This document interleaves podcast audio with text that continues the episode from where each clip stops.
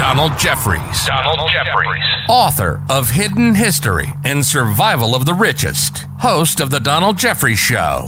Billy Ray Valentine. Billy Ray Valentine. Host of the Infinite Fringe podcast. Researcher, truth seeker from the Bronx, New York. Tony Arterburn. Tony Arterburn. Radio host, combat veteran, precious metals analyst, and alt historian. Together, they take on the headlines of the week, decode the disinformation, and plow through the mainstream propaganda.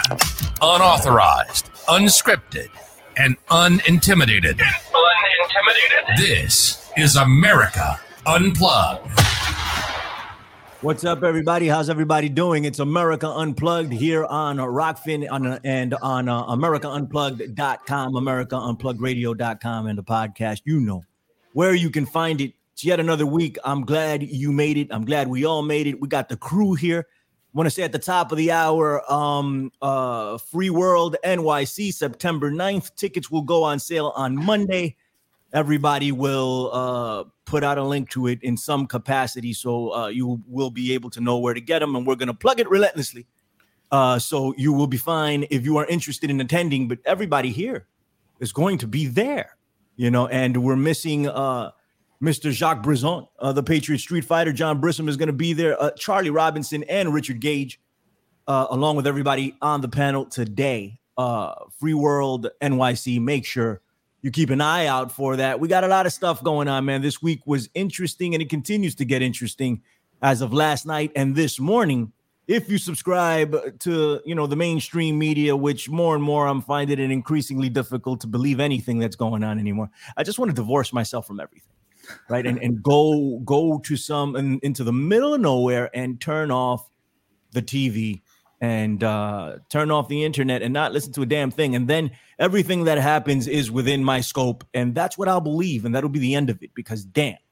Uh, more and more, I'm just thinking, like, I mean, I was already there, but after this week, I don't know what to say. Tony Arterburn, the wisest of all the wolves, is here. What is going on, sir? How are you doing? I'm doing fantastic. This is my first broadcast from my uh, new old house in downtown Denison, Texas, right right next to the railroad tracks. I was talking to a friend of mine the other night and heard the train go by, and they said, oh, "I can hear the train." I said, "You haven't heard it yet," and it, it got uh, really close, right behind my house, and uh, it's a lot of fun. I live here with my son. Um, but I agree with you. It's kind of like the the Bill Hicks routine when he talked about uh, watching CNN. This is even back in the early '90s that he said, you know, things on fire people hate each other. There's wars, famine, disease, upheaval. Then you just look out the window outside and everything's okay.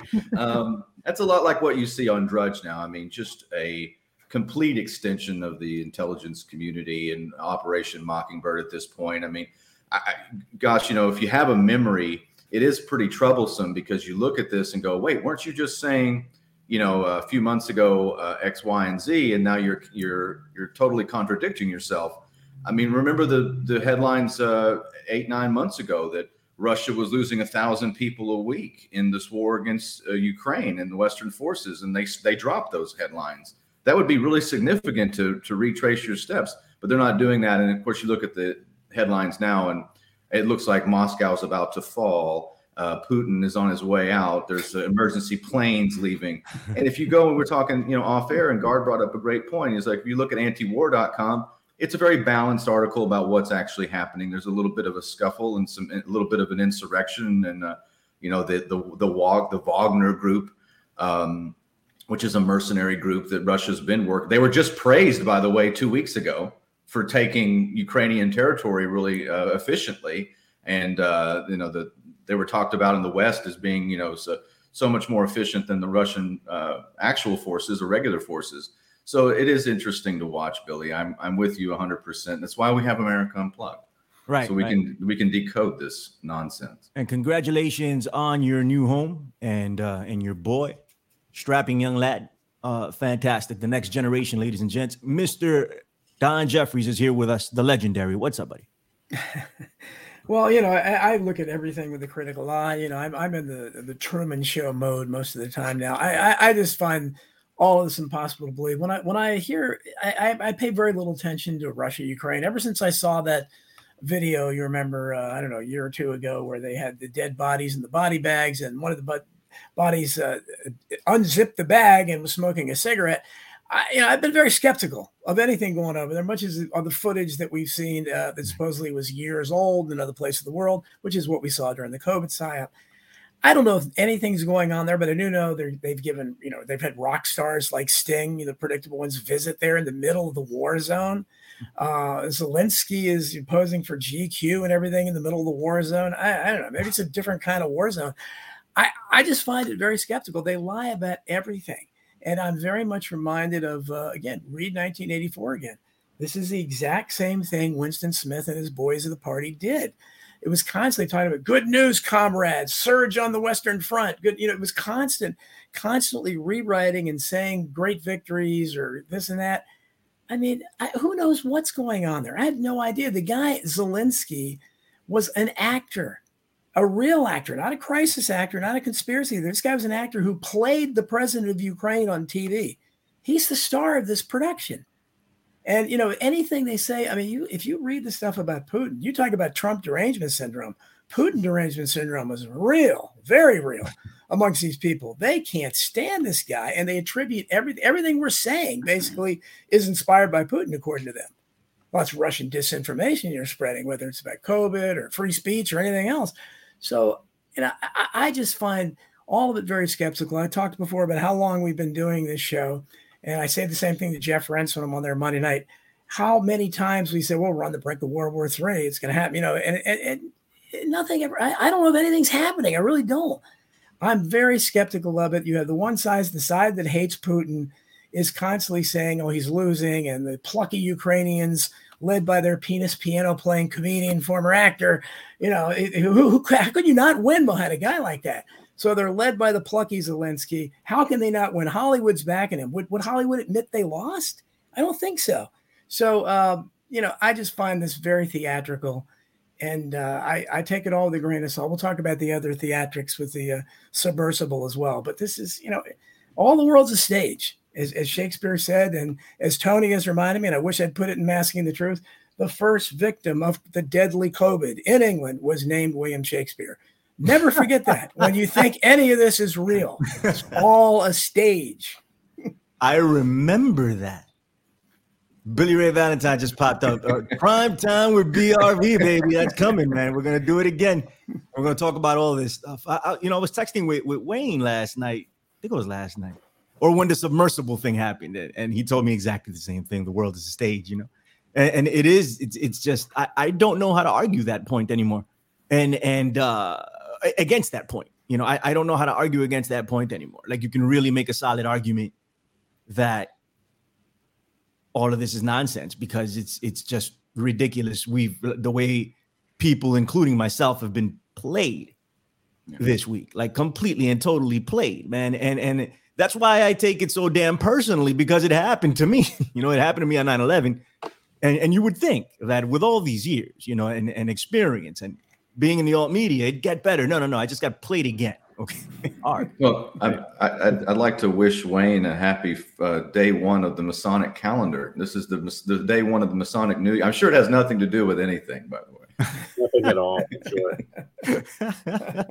well, Mr. Mr. Wayne McRoy is joining us here today. What's up, sir? How you doing? Doing well, Billy. I'm glad to hear everyone here is doing well uh, as well. Uh, we are living in interesting times, aren't we? And the PSYOP has shifted gears this week, as we've seen here.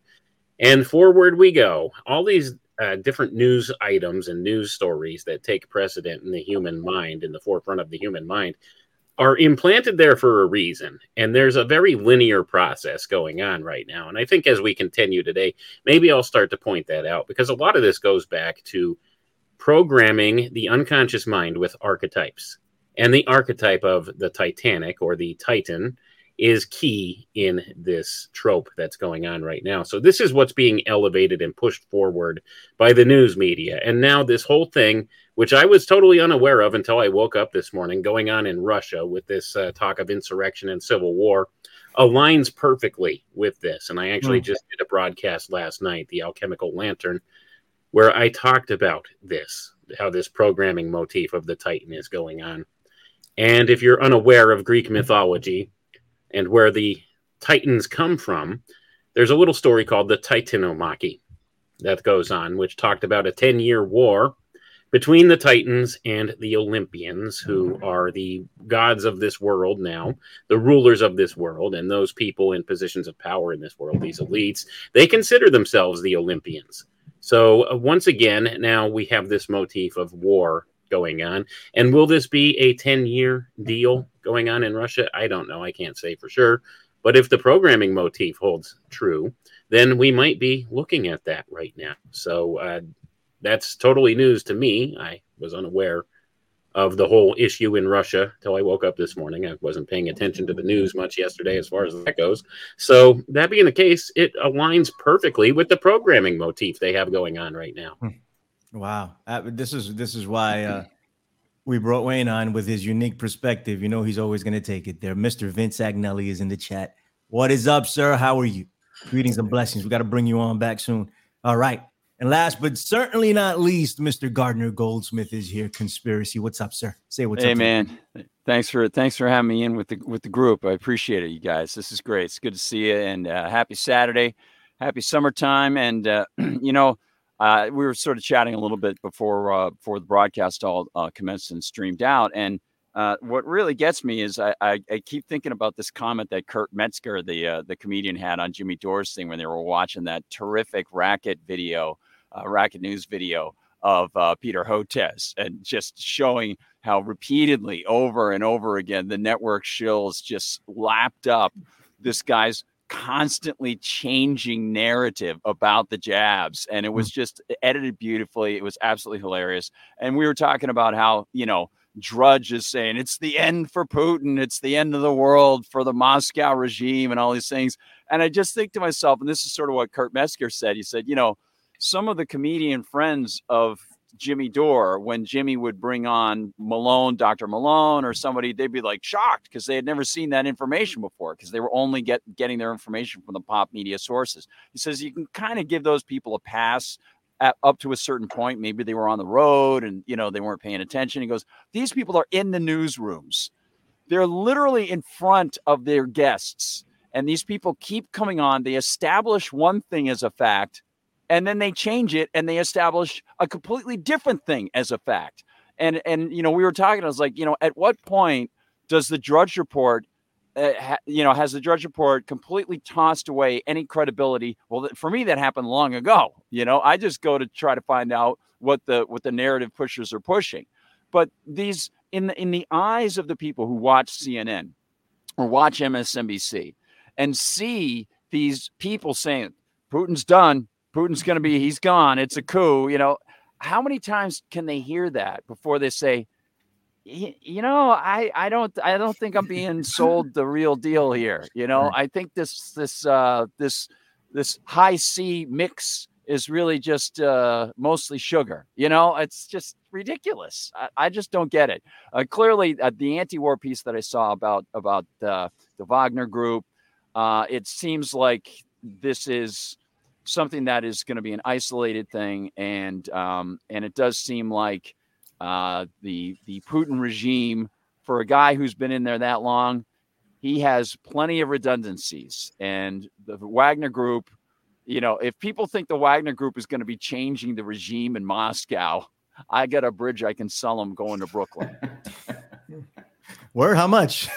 yeah, really. it's, it's, a, it's a, from here. It's bridge work in my mouth. That's what it is.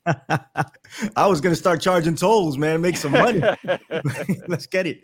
Anyway, no, man. Um, let, us Uh, I, I want to talk about all that, man. Um, let's get into uh the submersible first, and we'll bridge over um to to the situation in Russia. And Wayne has a connection with both. I I, I can't wait to hear it. News to all of us here. This is breaking with Wayne McRoy, so that's gonna be dope. Um, all right. So uh, I'm watching this thing. My wife told me on Sunday, she's like, hey, a submarine went missing. And my first thought is, how does a submarine go missing this day and age? And I, I don't know anything about submarines. I don't know anything about the technology, but I'm just saying, right? In this day and age, how does a submarine go missing? Okay, fine. Anyway, I, I didn't know anything about freaking passenger submarines or James Cameron has his own submarine that he built himself. All right. And and and he's been down to the Titanic 30 times. I don't understand the fascination of going down to see the Titanic. Don't get it. I can't relate, but I'm sure these people were Atlanteans in their past life and they want to go down there or something. I mean, it, it, everybody has different uh, uh, fascinations with different things. So it is what it is, right? So then I start finding out about the narrative and I'm like, I'm sitting there and I'm like, holy crap you know they're like they're they're lost and they were going to go down and see the titanic and all of these people are billionaires and there's a 19 year old kid in there. And that's what struck me the most because i'm like no way in hell did that kid want to get in that submarine. No way in hell right? Um and and then it starts coming out that one of the kids one of the guys that's down there his kid was at a blink 182 concert during this whole deal I'm like, is that a Blink 182 concert? And he said, my family would want me to be here. I'm like, no, no, no, nobody would want you to be at a. And listen, not that any concert would make sense, but if you went to go see, I don't know, Aerosmith or the Rolling Stones or Elton John, but Blink 182, uh, I, it sounds ridiculous, but come on, like, I mean, that's who you your father's dying or dead, and and you're at a concert. It doesn't make any sense to me, regardless of that. So I'm sitting there watching this and I'm like literally fully invested into the story because they start saying this there's only X amount of oxygen that they have available to them. And every day is a countdown. And I'm like, when are they gonna? They gotta find these people. They gotta find them now. I'm like, what are they doing? Well, how come? And this is just me and my little brain. How come they're not sending some remote control drone thing down there now? How, how come they're not doing this? And I'm just sitting there and I'm like, well, maybe I don't know the process, right? Maybe I don't know how this stuff works, you know. So I'm let me give them the benefit of the doubt. Anyway, so there's 40 hours left. There's 30 hours left. There's 10 hours left. And I'm like, oh my God, five hours. There is one hour left of oxygen. I'm like, oh my God, these people are going to die. They're gonna die. And then there's the whole narrative of they were banging on the the submarine, and a sonar from Canada picked it up, and they were like, "This is man-made. This is this is not a, a regular sound, and it's coming in 30 minute intervals. It's almost like an SOS." And there was some guy down there that was supposed to be super smart, and they were crediting him for it. It was probably him that put this together so we can find them, right? Then days it was three or four days after the fact, on Thursday, they finally decide to let us know that they're sending a drone down there, right? And the drone finds wreckage. And then they say, well, there's tons of wreckage. It's the Titanic site. So there's wreckage all over the place. It could be anything. Then they confirm that the wreckage is the wreckage of the Titan submarine, which is the size of a minivan. And you can fit five people in there. It just sounds dreadful for $250,000. Okay, it's, it it doesn't sound like my idea of a good time at all, right? So they find the wreckage, then they confirm that no lives, um, nobody survived. Everybody was dead. And I, I was at at a clinic with my mom at the time, and I saw it on the uh, on the television, and I'm like, damn, they're all dead. But there was a wreckage. Like, what happened? Right after that, man, I, I think it was an hour or two the, the article comes out that the Navy knew all along right, there was a, a huge explosion that can only be consistent with what happened to that submarine in the area where the submarine was going down, where the submarine went missing. And the Navy was fully aware of it and contacted the company that sent this submarine down to let them know. They knew the entire time that these people were dead two hours into freaking going under the sea, man. They, they were dead under the ocean. So where did where did this whole thing come from? This this whole they, they, they built a narrative and sold it to the people so we can follow it. To what end? I don't know. Everybody's out there, the, the conspiratorial uh, um, community talking about Hunter Biden. I, I don't think they would do this for Hunter Biden. It's all out there. Yeah, he got over. We already know he got over. Look at his dad. You think he wasn't going to get over on all this stuff? Yeah, of course he was. Of course he was. What are they hiding? They're not. They're, they're bold faced doing that. They didn't do this for Hillary for Hillary Clinton, and she got she got over in front of the world. There was a whole freaking. Uh, I, I remember being at the gym watching the the the um her her her court proceedings, and uh, I think it was with the FBI. I forget who it was with. And I'm sitting there watching, and they were like, "All right, no, she's she's fine. She's not guilty." And uh, that was in front of the world. They didn't have to blow up a submarine to cover that up. People aren't going to. to this is not going to change anything. So I don't know to what end they did this, in my opinion, but they did it. And the whole thing about them losing oxygen was bullshit because they they were dead almost instantly, and they knew they were dead. They knew they were dead, and this is how conspiracies are born. Ten years from now, there's going to be a conspiracy where where every member of that crew is still alive, walking the earth. I just went over the Challenger space uh, shuttle conspiracy on a freaking wrestling show that I did. I just went over it. And, and what's the conspiracy? If, if anybody's old enough to remember, everybody on this panel is that thing blew up in 1986. They kept showing the footage over and over again. You can find it anywhere now of the of the Challenger space shuttle blowing up seven astronauts, right? And now they're they're, they're claiming, and it listen, I don't know whether it's true or not, but damn, right? That each of these people are still alive and they look remarkably similar. They have the same names, they have the same jobs. And two of them, the cover is that they had twin brothers. So, they, so they got two astronauts with identical twin brothers on. It's it's just a, a lot to believe, right? So let's look for the Titan submarine conspiracy later on when that 19 year old kid is a 60 year old billionaire somewhere, right? That that's coming. But who's to blame for it? And then they call us crazy conspiracy theorists. Who's to blame when you put out something like this and then blatantly slap somebody in the face and tell you, oh, yeah, that entire thing was a lie? They didn't come out and say it like that, but it was a whole lie because we knew two hours into the descent that they blew up and died. If you even believe that narrative, and I don't blame you if you don't at this point, I'm open to listening to any theories that anyone has on this because we clearly can't believe what's been presented to us. So I, I was played, and and uh, and I, I, I, the human aspect of me was involved in it because I wanted them to live, even though it was foolish in my opinion. Who would do something like this? And they would control this submarine with a with a joystick. That that's another thing that didn't make sense. This was like a like makeshift submarine. I, th- I, think it was Don that said it was something that you found that you found in the, in the Smithsonian when uh, that, that rocket that they sent up to the supposedly to the moon that it is it's made out of freaking Swiss cheese, just about aluminum foil. Like that's what this was.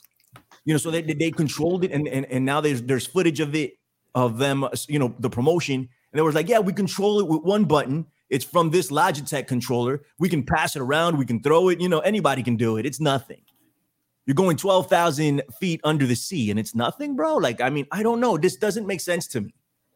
Um, and it never really did make sense, but I was like, you know, I don't know anything about this. So let me go and, and see what's going on. And then in retrospect, I'm like, damn, I should have trusted my instincts on this because they just played me hard. And they played the American public hard.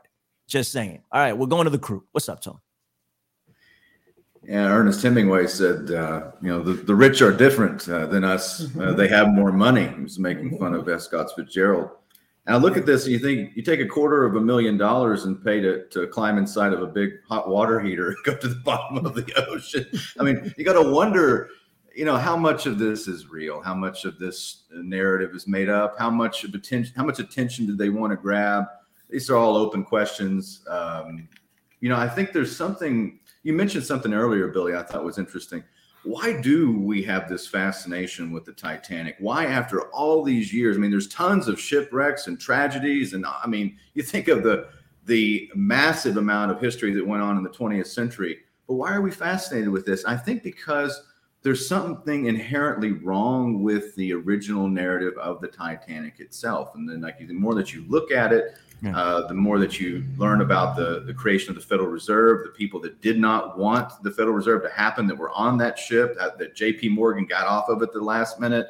Uh, you know that supposedly there could have been a switching of the two ships. The what was it? The uh, the Olympian, right, or the Olympic sister, uh, yeah. sister ship. And I mean, I, the, the predictive programming to this too. The weird thing about the novel called Titan that was put out in 1910 that talked about an unsinkable ship that hits an iceberg and then carrying all these dignitaries that goes to the bottom of the ocean, written two years prior.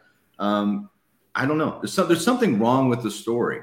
I don't know why it's being drug up here. Um, obviously, you know, uh, I've seen so many memes passing around, but it is it's weird. Like you and you you see the the news stories that they did, the people going, "Wow, this is just kind of a hodgepodge thing you put together here." You know, oh yeah, we use this uh, PlayStation controller. It goes, you push it this way, it goes forward. I'm like, we're really going to the bottom of the ocean with this. and uh, apparently that's they they use their best judgment, and that's what uh, that's what happened. I I think it's um, I think it's highly suspect. The entire narrative is weird to me. Um, I mean, we were in group text, not to talk too much about what we talk about, but uh, I mean, Don just sent over immediately said psyop, and I'm like, yeah, I mean, that's kind of what I was thinking. Um, no, right, right, and and and I'm like, damn, man, it, is he right? You know, like because I'm just because I, I, think at that point because I, I sent the article of of um, the lady one of the one of the one of the gentlemen that perished one of the billionaires was married to a lady that is descendant from a couple that died on the Titanic. Right. what the irony? Automatically, right? You know. Yeah, they were the owners of the Macy's department store chain too. Uh, right. Quite a coincidence, isn't it? You know, Macy's associated with the the cybernetics group and all of those social. Right, right. Macy's involved with MK Ultra and stuff. Yep. Damn. We can go all day, all day with the connections here, right? Well, But- in the Blink 182, uh, that you mentioned that earlier. Blink, what's the guy with the Blink Tom 182? Tom DeLonge, yeah, with the Tom Right. DeLonge has UFOs, been, yeah. he's, he's connected to the Department to of the stars. Yeah. That, I'll get into that when uh, you bring me up Can't wait. the point, because Can't all these things. I, I thought the Blink 182 thing was just that they were really crappy. They are really bad. That's the psyop. Oh, I like sorry. Blink All right. what a freaking horrible band. Anyway, so so you know, I mean, um, so all of those things that Tone brought up, you know, and and and I want to add one more thing, and then I'm going to go to Don. It's it's James Cameron is on CNN, and and I'm watching this. He's tuck, talking to Tucker Carlson, not Tucker Carlson, to Cooper, Anderson Cooper.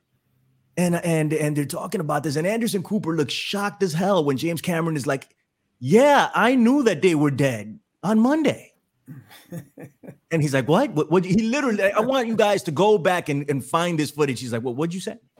He's like, yeah, they were dead. I knew it. He's like, I got inside information. I don't want to tell you from where, but it was military. So I knew hmm. they were dead. I already knew. I was like, "W- w- wow. Wow. You know, and apparently he's been down there 30 times and, and he's gone down there. He's gone down further than the Titanic by himself on this machine that he made. Yeah. James Cameron, closely related to Skynet. So he's he's gets infi- inside information. Oh, he's got something. All right, Don, what's up, man? Well, I think nothing uh, exposes the uh, the ridiculous nature of our eco- rigged economic system more than this, where you have uh, six billionaires or whatever it is who allegedly became billionaires somehow. So you think they would have some kind of intellect, uh, opting to. And first of all, it just shows if you know you have too much money if you're wasting two hundred fifty thousand dollars on something like this, right? Uh, it's almost like Michael Jackson, you know, wanting to buy the Elephant Man's bones. You know, I mean, you, you, such a thing as way too much money. Okay, you know that's why we need let's spread the wealth a little but at least if you're gonna at least be careful right i mean who who looks at that craft and says yeah i, I feel comfortable going i have billions so I'm, I'm not looking for anything good but and then you have the leader of the guy who puts out a perfect woke uh soundbite right before saying you know hey i'm not hiring any guys 50 year old white guys i mean this is this is maybe that's why they engendered some sympathy you know normally billionaires aren't the most sympathetic group but you know that if they can't launch any kind of a rescue effort for six billionaires, you know they're never coming for you if you get in trouble. So you can forget about it. So if this government can't rescue billionaires, who can they rescue? But I look at that thing, and uh, somebody told me, in the way it looked, I don't even think it had any lights on it. So uh, they were plunging down into darkness. How are they even going to see the Titanic? Maybe they had some flashlights on board or something. I mean, what? How do you not have lights? It looked like it was like Damar Hamlin's uh, ambulance that didn't turn the lights on. I mean, it's like you know what? You need electricity. Uh, what? Why didn't they do this? I mean, the thing looked. It looked like a- Again, it looked as as Billy Ray mentioned. I likened it to the Apollo craft. Looked like it was built in somebody's backyard. And if I, and if you if James Cameron is out there and he has the wherewithal to go down that deep, uh, why didn't they just you know borrow his or copy his model or something? Who okayed this? And they did. Apparently, they didn't try it out at all, which again is another similarity with Apollo because we know they never tried out the lunar lander on Earth. Just set it up and just you know, maybe it'll work. Hopefully, it'll work. It did. and just keep in mind during the Apollo Apollo 13, the amazing rescue, you know, which. Uh, we all remember the, the beloved movie, you know, based on that, where they were they were able to with those uh, 1969 or 1970 computers, whatever it was, they were able to turn that thing around, man, and bring it. So they were able to rescue a craft out there in space in 1970 or whatever, but they couldn't go to thir- 13,000 feet. It's not 13,000 miles.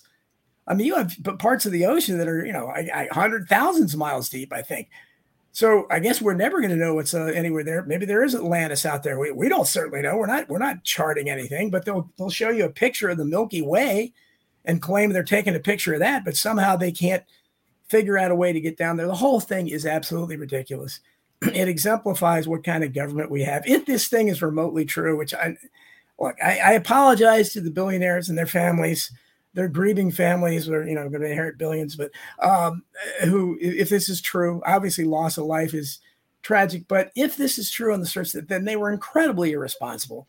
And would, would we feel this kind of sympathy for six crack addicts who you know bungee jumped without cords or something? I mean that's basically what they did here. It makes no sense right. what they did. The whole story makes no sense. And uh, just looking at that and again I, I, know nothing about the military. I'm as unmilitary i told tony that you know I'm certainly the closest I came to the military was fleeing to Canada. You know, if uh, the, drafted lasted a little longer for Vietnam War, uh, that would have been close as I came to it. But you know, the the idea that we had that a, a, a submarine can't go thirteen thousand feet that doesn't seem that deep to me. Again, when you have uh, uh parts of the ocean are miles deep, I don't. And James Cameron can go deeper safely several times with whatever craft he built. What does that say about our military industrial complex? What are we paying for exactly? If that's true, I mean, that's our government is, has really morphed into something where they just tell you what they can't do. Oh, we can't do. They can't do anything. They can't guard the border. They can't. You know, they're, they're they, it's constant uh, stream of yeah. Well, you're giving us trillions and trillions of dollars. We don't really know what anything is spent on. You're not building up the infrastructure. You're not doing anything that we can see tangible. So where's that money going? I guess to hit squads for whistleblowers or something, or for one thing. But what you know, where is it going? Why can't you perform a simple rescue? As was mentioned before, why couldn't they send some kind of a drone or unmanned craft? They supposedly tell you they're sending unmanned craft to Pluto, which is unfathomable light years away or whatever, and and yet uh, they can't send one 13,000 feet under the ocean. Something this makes no sense. And then to top it all off, the, uh, the, the truly nonsensical lie that they knew all along they were dead, and they dragged this thing out and put on some kind of an absurd, uh, dramatic thing where people, I mean, I do my family and stuff. People, hey, you watch it? No, no, I don't. I don't watch TV. No, I don't watch this. I'm glad I'm not watching this, but lots of people were. They were the, yeah. on the edge of their seats. Oh my God, are the are the beloved billionaires going to survive? What about the 19 year old? You know, what about the kid that was at the Blink 182 concert? I mean, this the story it's the whole thing is just so and again it's just it's perfectly tailor made to the idiocracy. And uh, it's a good thing it happened you know you know near juneteenth during pride month because this is something we can all be proud of. You know um i just looked it up uh, 12500 feet is where the titanic wreckage is and it's like nine empire state buildings stacked on top of each other. Um uh, and from the reporting that I heard while I was fascinated, intrigued, and horrified sitting at the edge of my seat watching this. Um, there are not many submarines that can go down that far, but James Cameron was able to do it. James freaking Cameron yeah. by himself. So I, it's just, I just, I was like, what? You know, because they did a whole thing. They were like, okay, these animals live here. Then it got like rarer and rarer as deep as they went you know, the, no light can come through at this point, you know, and they kept going further and further down, and and there's the Titanic wreckage, you know, and and there's only but so many submarines in the world that can go down there. Then um, I turned on CNN on Friday, and James Cameron is like, "Yeah, I made this. Yeah, we, we made it together, me and some dude." And and I've been going down there, you know, forever, like just no willy nilly, you know And they talk about a submersible community. There are other people that are fascinated with this and do this. All right. So I'm all right, guard. What's up? Yeah, you know, there there are a couple things that that come together for me here. You know, as I sort of sponged up all this stuff. The first was a comment on uh, Boston radio. Uh, the host is named Howie Carr. He's uh, been a writer, written a, a bunch of books about uh, mafia out of Boston, stuff like that. He's pretty well known, and he's syndicated now. And a guy called up, and he said, and this is before they had announced that they were the the crew was lost. And I said, you know, Howie, I hope that in the end, however it happens, I hope somebody in their families or these guys, if they are rescued, gets charged for this because they were incredibly reckless and they should have, you know, taken better precautions and look at all the resources. The, the key that I saw from that was then mirrored in a way by Dan Crenshaw, of all people. And I'm not a fan of Dan Crenshaw, but he got slammed yesterday uh, because he said, "Look, this this operation was mishandled." He brought up the point about they knew early on, or seemed to have known early on, that this thing had imploded. Uh, they had either they didn't want people to know about it because they were using secret sound technology, or certain people did know about it, like James Cameron knew about it. And I saw that. I played the segment of, of Cameron last night on my show, and he's like, "Yeah, I, I, I don't want to put words in his mouth, but he he saw it almost like a charade. He's like, why are they doing this? He couldn't understand this, and um, mm. so th- I think that's part of the reason why he contacted folks and spoke up. Uh, he spoke up just as things were getting a little little crazy, and all of a sudden James Cameron was like, "Nah, of course this does." So he could have stayed quiet, and it's to his credit that he exposed how screwed up that system was. And also Dan Crenshaw, I got to hand it to that guy too. Uh, he stood up to a lot of a lot of criticism. What it shows me, however, is in the conversation that Howie Carr had with this gentleman who was on the line calling in. The guy said, "You know, these wealthy guys are taking all these risks and things like that, and you know they're, they're going to pay for that." And Howie Carr's like, "Yeah, but isn't that why they pay taxes? Don't they do this or that?" So that gets me into thinking about again it's the tragedy of the commons. And you know, Don brought up these guys. They've got a lot of money. They're spending 250 grand on this sort of thing. And uh, a lot of people are saying, you know, shouldn't they have taken, you know, better precautions, that sort of thing. And what gets me about it is that when a search and rescue mission, so so Howie Carr's point is is actually pretty valid. Like these guys, as wealthy guys, if their their personal wealth was taxed, they probably spent like a hundred times more in taxes per year than I ever will, right? So what are they paying for? And to me, that gets to the question of the imbalance of everybody assuming that the state is going to protect people, but they have limited resources. So who are they going to protect? Are they going to protect the poor people who are, you know, brought up and and lifted up in a sort of Marxist way and sometimes justifiably seen as the Davids versus the Goliath, people who were preyed upon and exploited, or are they going to uh, are they going to go and tack and and uh, and you know help those people, or are they going to help the people who are actually paying the bulk of the taxes? You know, the National Taxpayers Union has statistics every year. The top 20 earners paid something like, you know, 50% of all taxes. The top 50% pay 80 or 90% of all taxes, right? So you know, how do we figure this out? And I'm not saying one is better than the other. What I'm saying is when you public when you put something into the public when and again this is an anarchist argument but when you put something like search and rescue or safety or anything like that into the hands of the polis, the political polis, you're just going to get everybody bickering with each other over, or, over who's going to get rescued. Is this, did they take enough precautions? Well, I think so, but I don't think so. Everybody's going to be, have differing opinions on. It. They're all going to get pissed off. So this, this is the sort of thing to me that really shows, shows me again, like if you, and I, I brought it up on the show last night, if you had two, two water, uh, ocean paddlers, right? They were out in the ocean and they had misjudged and the weather took these guys down and they were trapped out there just off the coast of Maine, right? And there were this narrative like, are they going to find the guys? And they, how much is enough to spend? Whose resources are there? They're partially my resources. What if I'd rather spend my resources putting a fence up to protect uh, to protect my children and their playground because we have bears or coyotes in the area? Can't I do that? So none of these, the, the, the entire concept of having the having any form of the government go out there to help these guys is completely Ill- illegitimate. but it's illegitimate for everybody because it means that somebody is going to have his money taken from him. And then it all becomes different rationales and justifications on how much was enough to take from these guys. Did they prepare enough? And then that final point leads me to then translate that to government run healthcare because it's the same thing they do with government run healthcare. If you haven't, oh, they do it in England. If you're obese, well, you're going to have to wait 12 months to get an elective surgery done because you're fat. And even though you might have paid more into the system, screw you.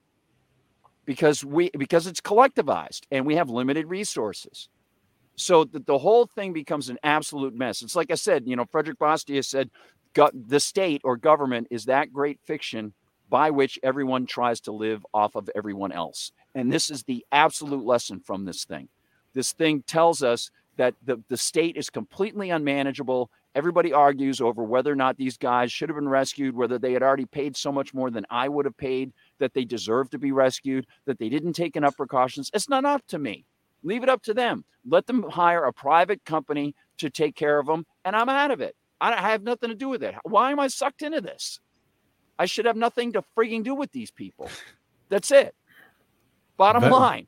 Very interesting, brother. That's a, that's a different take, right? I love hey, that. You know, totally different, man. I haven't heard that one before. Um, yeah. no, it make it, and you know that it, those arguments have come up, right? And even on on on television, I was because I told you I was totally invested, so I'm sitting there watching everything.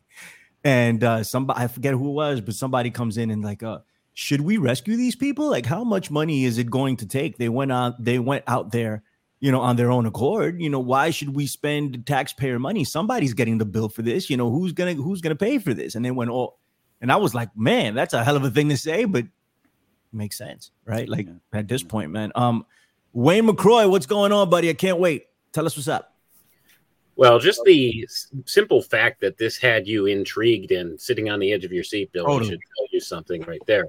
Yeah. There's more at play with this whole story than just this event, this alleged event that happened. So, regardless of what your stance is on this event, is it a legitimate event? Did people really die? Was it all sta- a staged production? Regardless of your stance, what we need to walk away from this with is the understanding that this was used as a form of psychological manipulation on the public. It's a template for mind control programming. And I'm going to go ahead and maybe stretch your minds outside of the box a little bit here now. Let's look at the overall big picture of what's gone on with this. Look back about, oh, a week to a week and a half ago in the news cycle. And what was the big thing that was happening in the news cycle? Well, if you were paying attention, there were a bunch of UFO whistleblower claims coming out and aliens landing in the backyard of this guy in Vegas. If you were listening or paying attention to any of that, so, uh, what were these aliens? The guy called 911, 911, always got to invoke the archetype there, hmm. 911. And he told the police, hey, there's aliens in my backyard. They're eight to 10 feet tall. So, that's right around nine feet tall, right? Uh, somewhere between eight and 10 feet tall. So, these aliens, these giant aliens in his backyard. So, we see right out of the gate there, starting last week, this trope of giants or titans, if you will out there in the public programming. And what you have to realize is this is an archetype and it affects the human consciousness on an unconscious level. So, affecting you on an unconscious level, you won't consciously recognize the archetype, but your brain does. Your mind sees this and it registers back there. And it has some type of a subliminal effect on the human psyche. So, now fast forward a week, and now we have this submersible thing going on. And of course, they stretched it every way that they possibly can. They've known, conceivably, since Sunday that those people allegedly died in an implosion. And yet they stretched it out over the course of a week. For what purpose exactly? Well, some people would argue it's the cover for Hunter Biden. I don't buy that. That might be a part of it if you want to look at it at just the surface level here. But if you want to dig deep beyond the surface level of these things, you need to look at Jungian archetypes and archetype programming, mythology as a programming template. And I'll point out there's a very important book out there called Changing Images of Man that you could look up. This was a Stanford Institute study. And in that book, they acknowledge that they use mythology, allegory, and archetype representation to program the human mind to accept a new image of mankind, his place in the universe, and a new image of the universe. This is what it's about. So it's about programming the minds of the people with this new image. Now, if you look back, we see, if you go back last week to the whole alien narrative going on there that they were pushing quite heavily, you see the, the Titans or the giants being fully displayed there. Now, fast forward to this event, and we have the sub called the Titan, of course, that uh, was going down to see the Titanic. And the Titanic is based off of an earlier story, and Tony mentioned this before.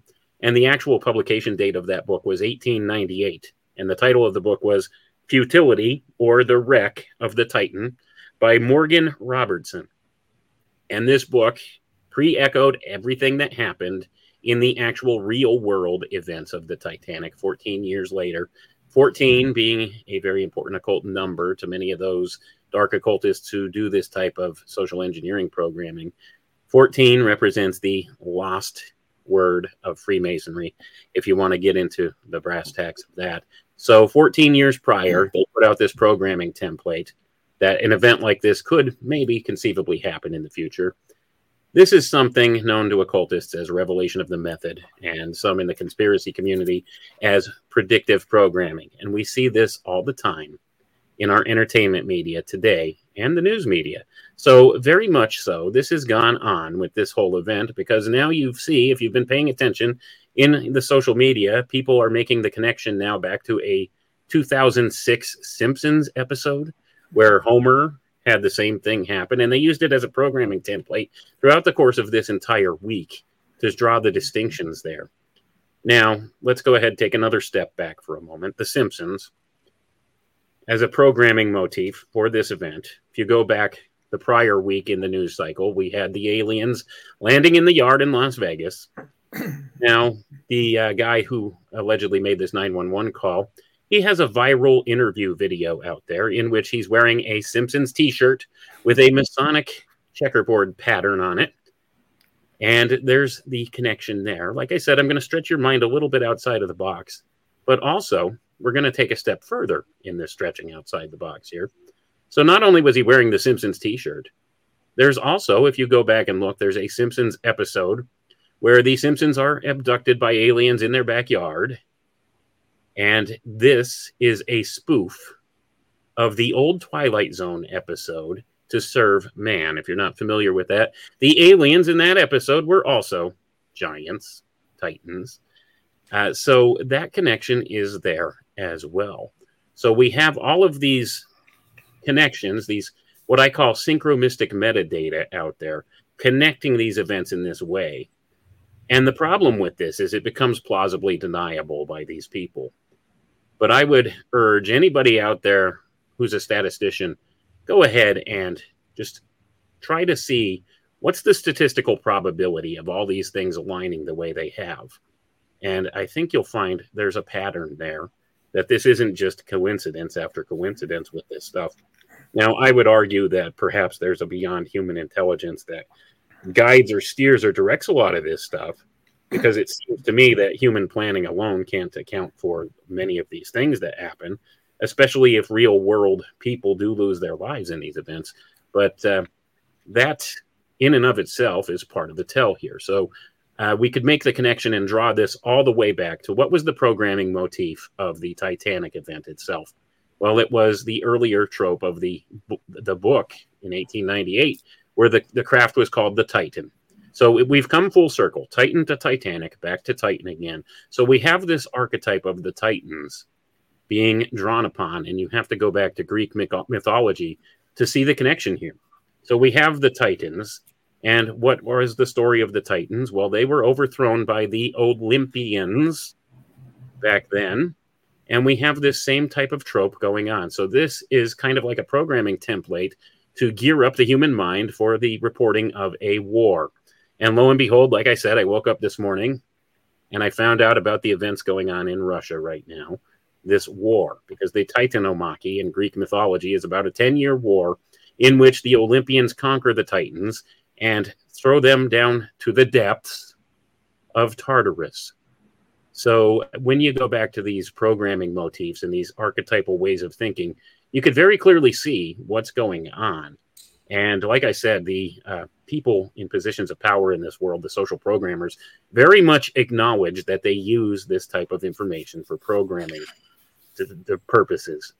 In that book, Changing Images of Man, you can find it in there. They certainly make reference to the fact that they will use mythology and mythological archetypes to program the human mind to accept certain things. So that brings us back again. So we have this alien motif that sits there as well. Is it the return of the Titans? And if you go back and even look in the book of Genesis, chapter six, you find the talk about it. And there were giants in the earth in those days and also after that. So we have once again this harkening back to many of these synchromystic connections. And this is a different way of thinking than most people are accustomed to in the modern era. But I assure you, there's something to it. It seems to me that once you recognize that it's always ties back to the occult, then you could begin to maybe unpack some of this information and make a little bit of heads or tails out of it. And like I said, the problem with it though is it becomes plausibly deniable by those people in positions of power because we've been conditioned to think of this as being totally nonsensical when nothing could be further from the truth. They acknowledge these types of ideas in their own writings. So there you go. Um, take take that for what you will, guys. There's my two cents. Incredible, man. No, and and and uh, you always seem to have that, you know, because because of your knowledge and what it is that you do. You always seem to have that different take on these things. So I lo- I love to hear it. And and to be honest, like, we we cannot turn a blind eye to it, even if it might sound like like Wayne said, a little bit out of the box, right? If it, it, we can't turn a blind eye to it because it's happened so many freaking times already. How many times does The Simpsons have to predict something? I understand they made eight million episodes, but damn it. How many times? Like, Can- this is if I can add one thing, Billy, to what- Wayne said that I forgot to mention, it goes along with what he was saying. James Cameron claimed that he went to the bottom of the ocean floor how many times? 33. He did. He did. It was 33. There you go. Uh, It's a coincidence. Man, and, and and I've had conversations with Tone about that because I think sometimes it's overblown, right? Because everybody's like, "Oh, he said 33 and went down," or 33 times they went to the hot dog stand, and you know, or something like that, and then you know, but it keeps coming up. Yeah. Like why? Well, you would you wouldn't say you wouldn't say that. A normal person, he might say, "I've been there many times. I've been there dozens of times, maybe over 30." Why that number? Just like when Tom Hanks during COVID, when he tweeted out that his wife Rita Wilson was beating him by 201 points in gin rummy. He wouldn't put a number in there, but 201 was for agenda 201, and people who are in the know got the point. They do these things all the time. They're doing it and, hiding in plain sight, as they say. well, that's it. Any anybody got thoughts on on what Wayne said, and then we're gonna move on to Russia. What's up, Tone? Well, I mean, I think the Simpsons had uh, they've so far predicted 666 things. Is that what? At, least, at least around. Let's Well, round up. And I would say too, to, and and I'll end with this: when you uh, there's something about having eyes on a, a subject matter, having like you you got emotionally invested, like you started thinking about, Yeah. you know, you you were projecting into you were in that sub, and Yeah. what would you be thinking, and uh, how how terrible would it be, and running out of air, and all all of that, right? So think of all the energy that's paid to that. Think of all of the, the people around. There's there's power in getting attention paid to something when you pay attention, right? So I think there's there's something about these events, even if they're not manufactured, that the that the elites, I believe, or whatever you want to call them. Uh, I got I got scolded the other day for somebody. Don't call them a leech, Tony. They're scumbag parasites. Okay, I got it um, but there's something about that when you get people to pay attention to something there's energy in that right there's and i, I do believe we live uh, in a world where the occult is used and occult just means hidden right there's hidden knowledge hidden hidden um, sequences and symbology that uh, they believe and I, could be real that uh, it creates power so i don't know something about it Well, to that point, allow me to stretch your mind just a little bit, to quote Wayne McRoy. Uh, Monsters Inc., ladies and gentlemen. It's it's it's not just a movie. Go watch it. First off, it's freaking fantastic. The first one. But um, I think there's so much truth in that movie. I remember just sitting down and watching it, and I'm like, oh my gosh. So go watch Monsters Inc. All right, guard. What do you have to say about all this, man? Yeah, feeding off the fear, right? Uh, yeah, you know, there, uh, it it actually brought to mind something that I remember from being a little kid.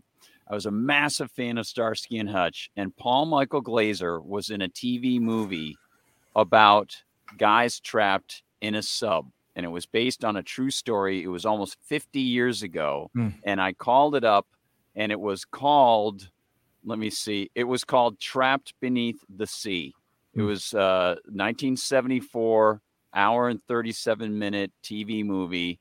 And I remember the drama of the guy's oxygen is is depleting. He's running out of oxygen. I think his he was in contact over the radio with his wife or something like that. You know, is he going to get rescued? Is he not going to get rescued? I think there were more than one guy or something like that. You know, what's going to happen? It's getting cold. That you know, are they no, okay? Sleep to preserve, you know, to to to use up less oxygen and all that stuff. And I just thought this is exactly like that. You know, this is the real deal. Well, it turns out that was based on a true story as well, I guess. And those guys, I think they they were rescued. Um, and I, you know, th- this this is clearly being used for multiple purposes, and um, I can't I can't imagine what it is going to uh, whether it is a setup and it's you know it's part of a larger narrative or it's you know uh, an actual event and these guys you know um, clearly just took their own risks that sort of thing. But i think it's all it's going to do is get people to focus again on um, you know having hearings or doing something in washington and that sort of thing when again the focus shouldn't be on that in any way whatsoever. It just continues to reiterate the concept that the government should have something to do with people who just take their own stinking risks you know and why the you know and again it goes to the original philosophy of the state uh, that was not the first but the, the the foundational philosophy of the state on which the constitution was based was john locke's second treatise and there's nothing in there that the government is supposed to protect you from your own stupidity or nat- or from natural disasters you know and all of that stuff and and I bring I bring this up on my show a lot. That goes towards the interpretation of the Fourteenth Amendment, which many people think reads equal treatment under the law.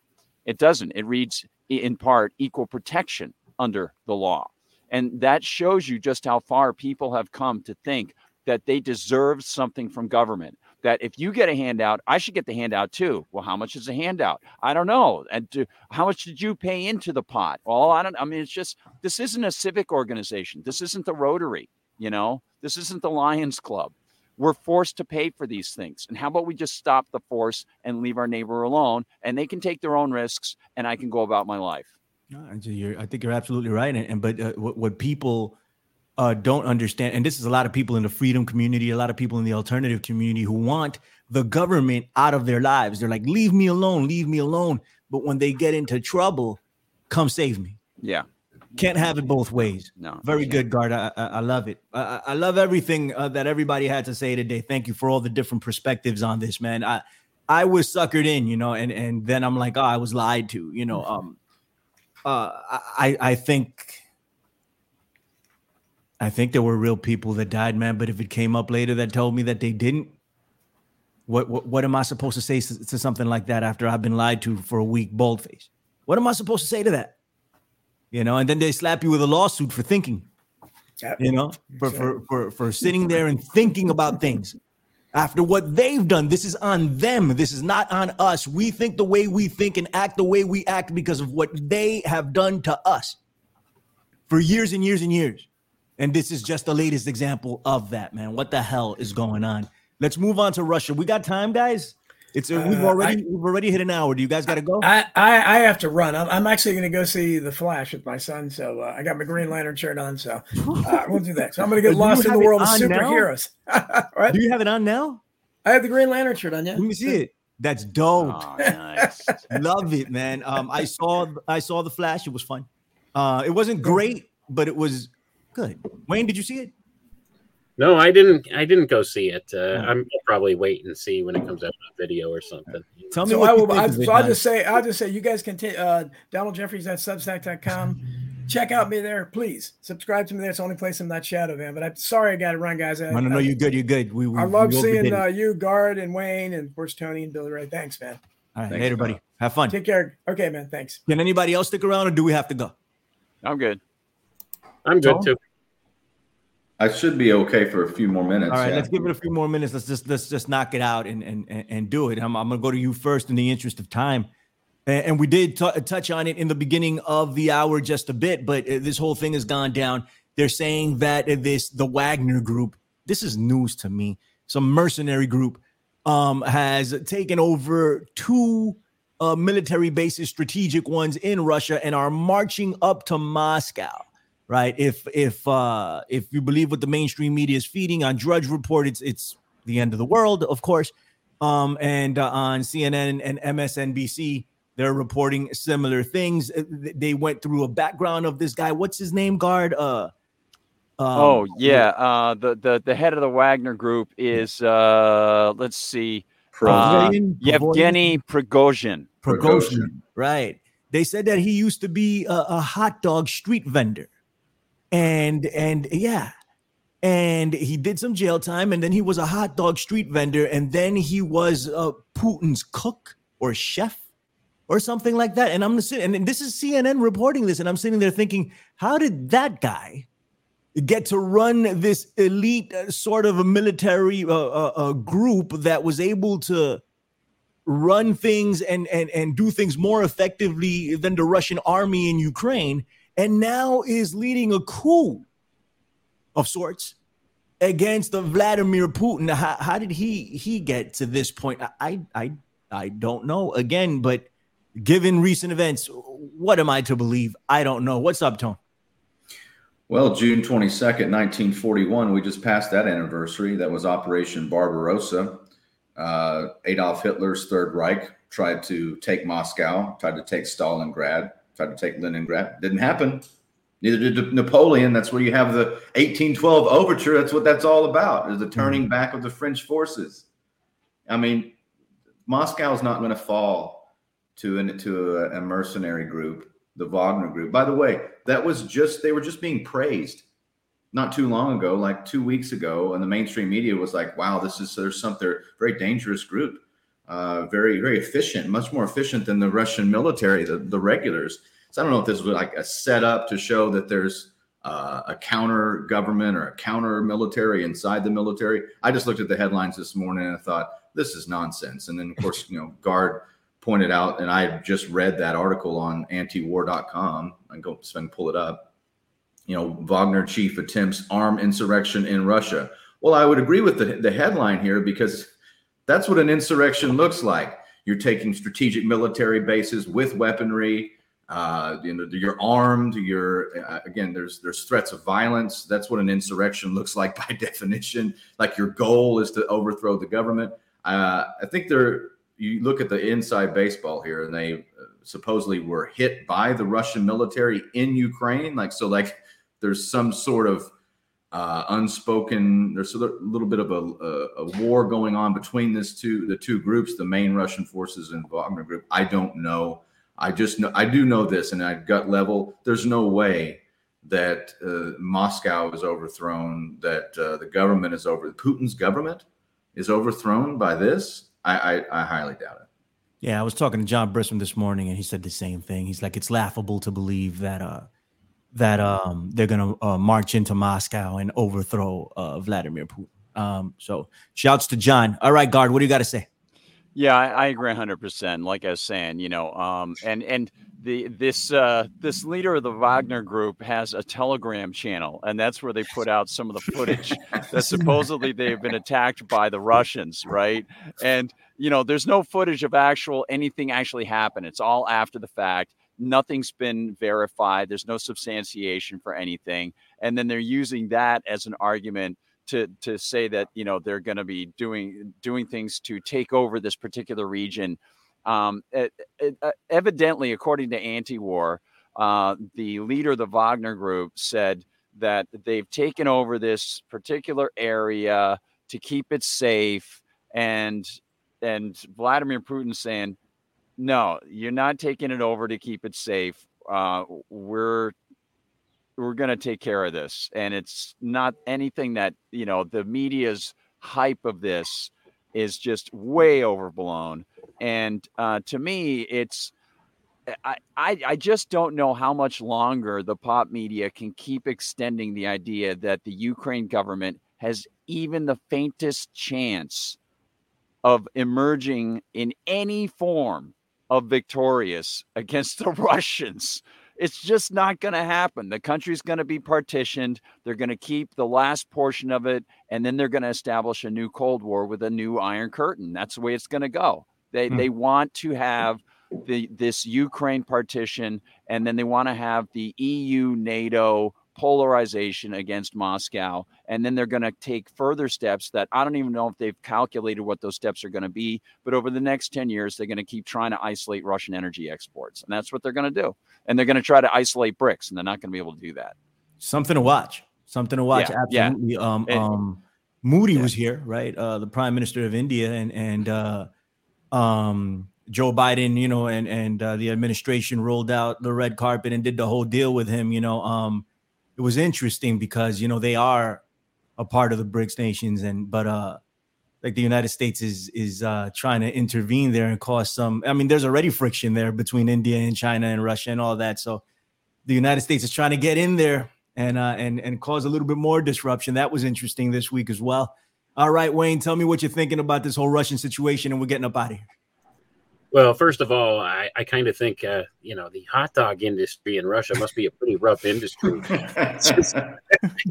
considering that. But uh, at any point here, I agree with Guard. This is all about instantiating a new Cold War mentality there, with Ukraine as being the uh, the kind of veil between the uh, the the European nations and the Eastern Bloc nations.